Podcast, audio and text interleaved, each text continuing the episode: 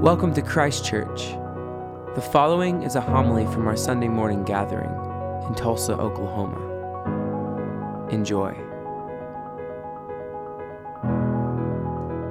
The Holy Gospel of our Lord and Savior Jesus Christ, according to Matthew. Glory to you, Lord Christ.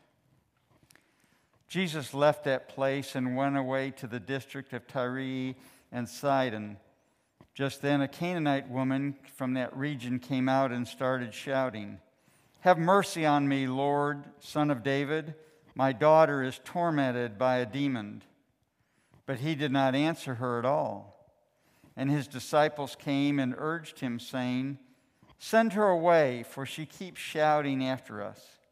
He answered, I was sent only to the lost sheep of the house of Israel. But she came and knelt before him, saying, Lord, help me. He answered, It is not fair to take the children's food and throw it to the dogs. She said, Yes, Lord, yet even the dogs eat the crumbs that fall from their master's table. Then Jesus answered her, Woman, great is your faith. Let it be done for you as you wish. And her daughter was healed instantly. The gospel of the Lord. Praise to you, Lord Christ. May the words of my mouth and the meditations of all our hearts be acceptable in thy sight, O Lord, our strength and our Redeemer. Amen. In 1 Kings 17, there's this story about the prophet Elijah a famine of both God's word and of rain has fallen upon Israel. And so Elijah is sent to this area of uh, Sidon and Tyre in which he encounters this widow woman. And the widow woman has but just a little bit of meal and a little bit of oil. But she trusts in the prophet Elijah, even though she is a Canaanite. And she offers Elijah what it is that she has in the Old Testament, in times in which the people of Israel's ears were closed to God, it oftentimes seemed that the people of Tyre and Sidon were willing to accept the prophets, welcome them, and hear what God has to say to them. It is in this backdrop that we come to today's gospel story. The last few chapters, Jesus has been busy at work healing and comforting, calling um, people into right relationship with God, calming storms, feeding the multitudes. And the response from that in Matthew's gospel is that the Pharisees come out to challenge Jesus, not caring so much about the people who were once hungry but are now fed, not caring so much about those who were sick but are now healed, not those who had a broken relationship with God but now have been restored, but they want to know from Jesus why is it that your disciples do not ritually wash their hands before they eat?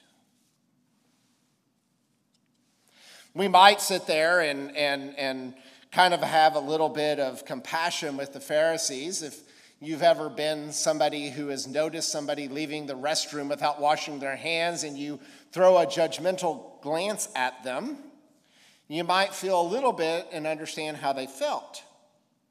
But Jesus reminds the people who hear that it is not what comes into us that makes us unclean, it is what comes out of us. Jesus says that it is lying and adultery, it is murder, those are the things that make us unclean. Worrying about whether we have followed the intricacies of law around purity, Jesus says, is sort of missing the point. It's almost as if Matthew is retelling the story of 1 Kings 17 and so the ears were closed about God's work in the world. And so Jesus goes to the area of Tyre and Sidon, goes to the land of Canaan. And there he encounters this woman whose daughter has been sick for a long time.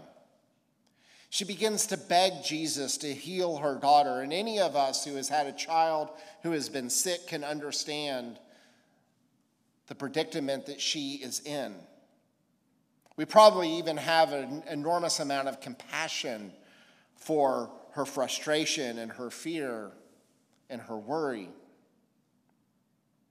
The disciples say to Jesus, Jesus, come on, just give her whatever it is that she wants so that she will go away. And Jesus responds to the disciples and says, Remember, my calling is to the lost sheep of Israel.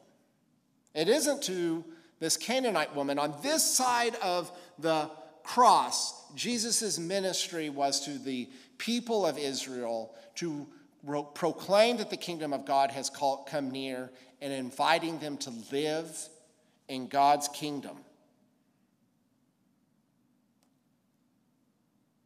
We oftentimes sort of forget that Jesus is Jewish and that Jesus is the Messiah for the Jewish people. We have oftentimes in the Christian religion tried to erase Jesus' Jewishness as a way to try to make his universality a little bit easier to believe in. We seem to forget that God called a particular people into being the people of Israel, asking them to be a light to the world, asking them to be a sign and the witness of God's power in the midst of a world which goes counter to God's ways, and offering a hope that the healing of the nations will occur these hopes are captured most vividly in Isaiah's messages, in which he promises that there will come a day in which there will be no more war, and the lion and the lamb will lie down together. We love the idea of the lion and the lamb lying down together. We just aren't so sure that we like the fact that it comes from a particular story and a particular people. Our modern he- ears hear the cho- chosenness of Israel and we think that it sounds exclusive. Theologians have used the term the scandal of particularity to describe how salvation is not brought in the abstract, but in the specificity of Jesus of Nazareth. That the kingdom of God is not brought sort of in the nebulous way, but in the specific, specificity of a person who was born and died under the Roman Empire and raised to new life. This message, in which we hear Jesus saying, My first calling is to the people of Israel, we pick up a portion of this in our liturgy when we pray the prayer of humble access.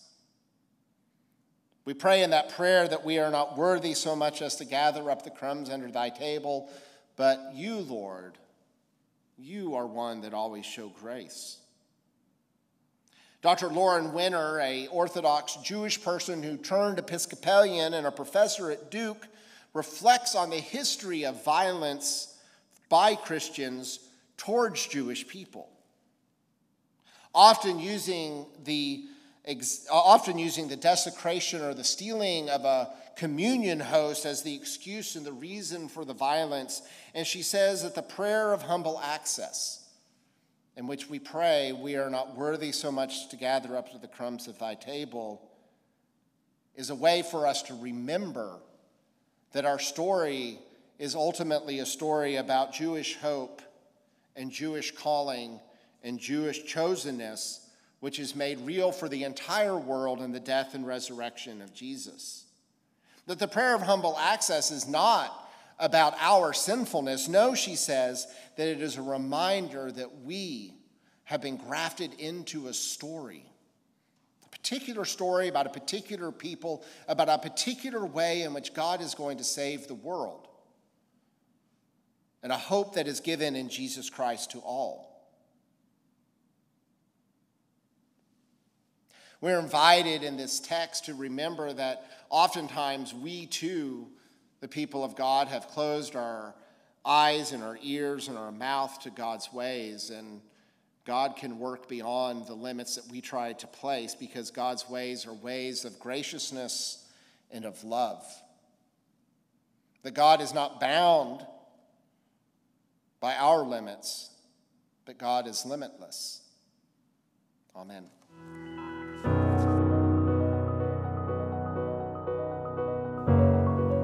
Thank you for listening.